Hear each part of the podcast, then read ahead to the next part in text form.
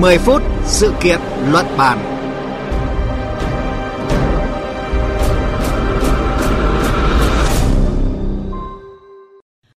Thưa quý vị và các bạn, thực trạng các công trình xây dựng sai phép diễn ra ở nhiều quốc gia trong đó có Việt Nam. Tình trạng coi thường pháp luật này xuất phát từ sự bùng nổ của ngành kinh doanh bất động sản và đây lại là một ngành kinh doanh siêu lợi nhuận.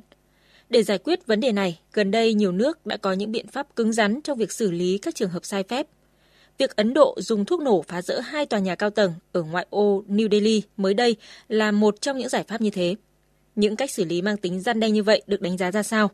10 phút sự kiện luận bàn hôm nay chúng tôi kết nối với các phóng viên Dũng Hoàng, thường trú Đài Tiếng Nói Việt Nam tại Ấn Độ và phóng viên Tuấn Đạt, thường trú tại Trung Quốc để làm rõ hơn nội dung này.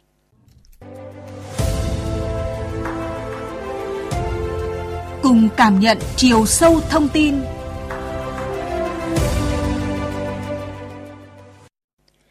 Thưa quý vị, sau hơn 10 năm đấu tranh pháp lý, hai tòa nhà cao hơn 100 mét ở ngoại ô thủ đô New Delhi của Ấn Độ đã bị phá hủy bằng hơn 3.700 kg thuốc nổ.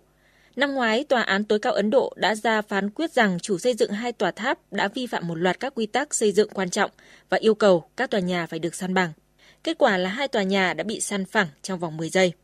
Việc hai tòa nhà cao tầng vừa bị phá hủy là công trình kiến trúc cao nhất từng bị phá rỡ ở Ấn Độ. Điều này cũng cho thấy quyết tâm của chính quyền nước này trong việc mạnh tay với tình trạng vi phạm pháp luật trong xây dựng. À, thưa anh Dũng Hoàng, à, đây có phải là một vụ việc hiếm hoi hay là giải pháp chung cho tình trạng xây dựng sai phép ở Ấn Độ? Vâng, xin chào biên tập viên Thanh Huyền. Như mọi người đã biết thì chính quyền Ấn Độ vào ngày 28 tháng 8 vừa qua đã tiến hành phá rỡ tòa tháp đôi gồm tòa Apex 32 tầng và Sigen 29 tầng cao hơn 100 mét do công ty tư nhân Supertech xây dựng ở khu vực Noida thuộc bang Uttar Pradesh, kết thúc cuộc chiến pháp lý kéo dài 9 năm qua.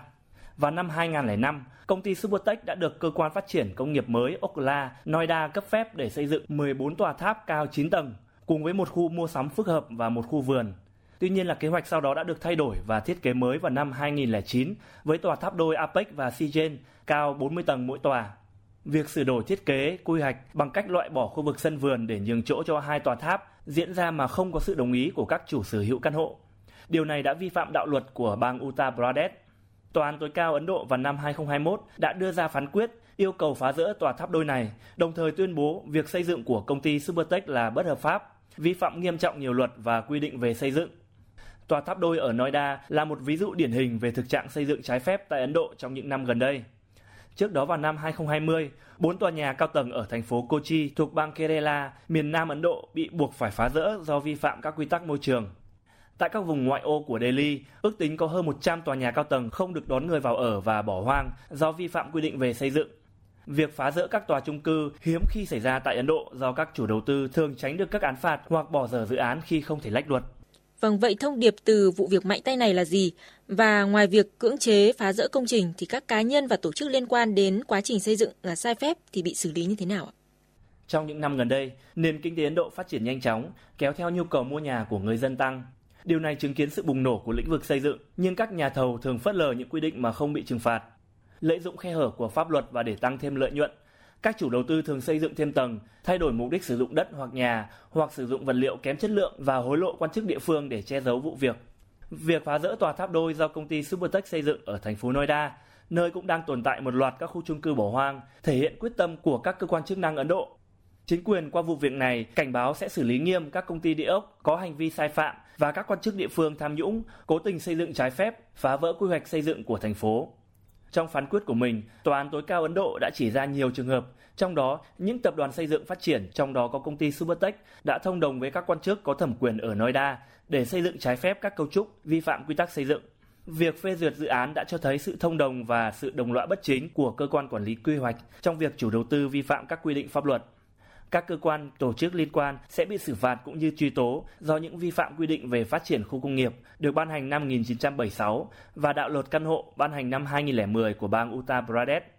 Tòa án tối cao Ấn Độ cũng đã yêu cầu công ty Supertech phải trả tiền phạt và hoàn trả tiền đặt cọc cho những người mua căn hộ tại tòa tháp đôi cũng như cho tất cả các bên liên quan.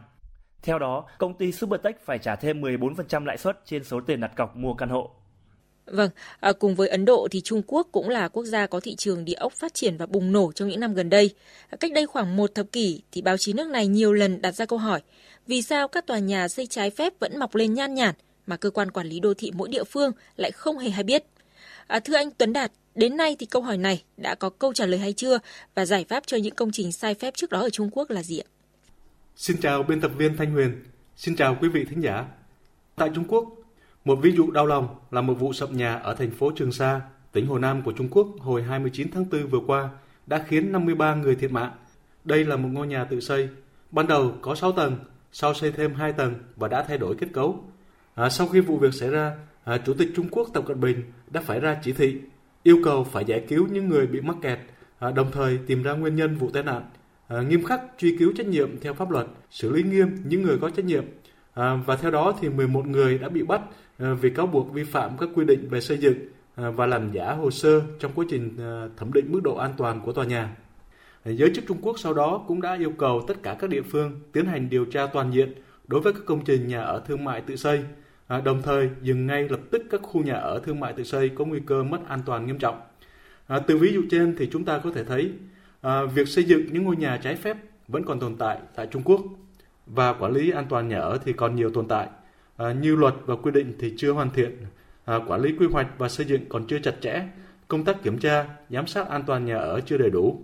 Vì vậy thì các công trình tự xây dựng gây ra nhiều mối nguy hiểm về an toàn công cộng. Đối với những công trình nhà ở xây dựng sai phép,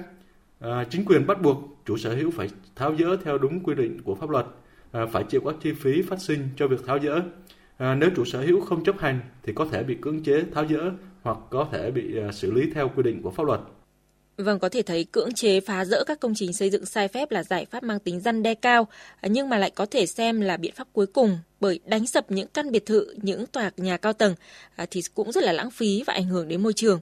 Từ thực tế ở Ấn Độ và Trung Quốc, theo các anh, còn có những cái giải pháp nào trong việc phát hiện và xử lý các công trình xây dựng sai phép? Việc phá rỡ tòa tháp đôi ở Noida để lại nhiều bài học cho các công ty bất động sản và giới chức quản lý. Vụ việc cũng đã khiến cơ quan quản lý của Noida phải sửa đổi các quy định một cách nghiêm ngặt hơn đối với hệ số sử dụng đất cho các nhà đầu tư, một động thái nhằm ngăn chặn những sự cố tương tự trong tương lai.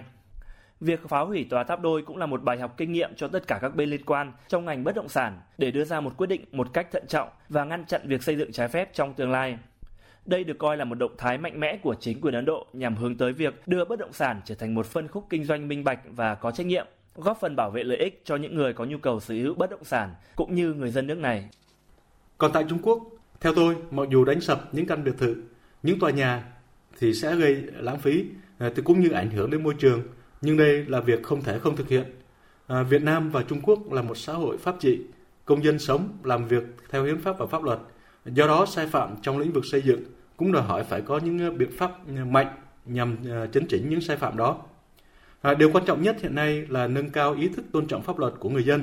À, trong lĩnh vực xây dựng nhà ở thì cũng đòi hỏi cần phải có sự kết hợp giữa công tác quản lý và dịch vụ, à, thực hiện trách nhiệm quản lý của các địa phương, xây dựng danh sách trách nhiệm quản lý an toàn nhà ở và đưa vào uh, trong cái hệ thống quản lý hành chính hợp pháp của chính phủ để củng cố thêm cái trách nhiệm. À, bên cạnh đó thì à, cung cấp dịch vụ tốt như giới thiệu đội ngũ chuyên nghiệp về xây dựng đối với nhà ở à, nhằm đáp ứng các tiêu chuẩn chất lượng xây dựng do nhà nước quy định, à, loại bỏ những nguy cơ tiềm ẩn về an toàn nhà ở. À, hoàn thiện việc xây dựng hệ thống pháp luật và giám sát. À, việc xây dựng và sử dụng nhà ở trong tương lai thì sẽ à, là một phần quan trọng của thị trường. À, pháp luật cần thống nhất ở cấp quốc gia, à, đồng thời phải tăng cường tính công khai và thực thi pháp luật, à, hình thành ý thức của người xây dựng nhà trong việc kiểm tra, à, phê duyệt theo quy định, xây dựng đúng quy định, sử dụng hợp pháp, chấp hành việc giám sát của các cơ quan chuyên môn. Vâng, xin cảm ơn các phóng viên Dũng Hoàng và Tuấn Đạt với những thông tin vừa rồi. Thưa quý vị và các bạn, từ thực tế ở Ấn Độ và Trung Quốc cho thấy tình trạng các công trình sai phép tràn lan đã buộc chính quyền phải có các biện pháp mạnh. Tuy nhiên, việc xử lý các công trình sai phạm chỉ là một phần trong các giải pháp nhằm chấm dứt tình trạng này. Quan trọng hơn cả là phải nâng cao vai trò lãnh đạo và quản lý trong việc cấp phép xây dựng. Ngoài ra thì công tác kiểm tra phát hiện sớm các sai phạm và xử lý nghiêm ngay từ đầu cũng là giải pháp mấu chốt nhằm ngăn chặn tình trạng xây dựng sai phép và không phép. Đến đây thì chương trình 10 phút sự kiện luận bàn hôm nay cũng xin kết thúc. Chương trình do biên tập viên Thanh Huyền biên soạn và thực hiện. Cảm ơn quý vị và các bạn đã chú ý lắng nghe.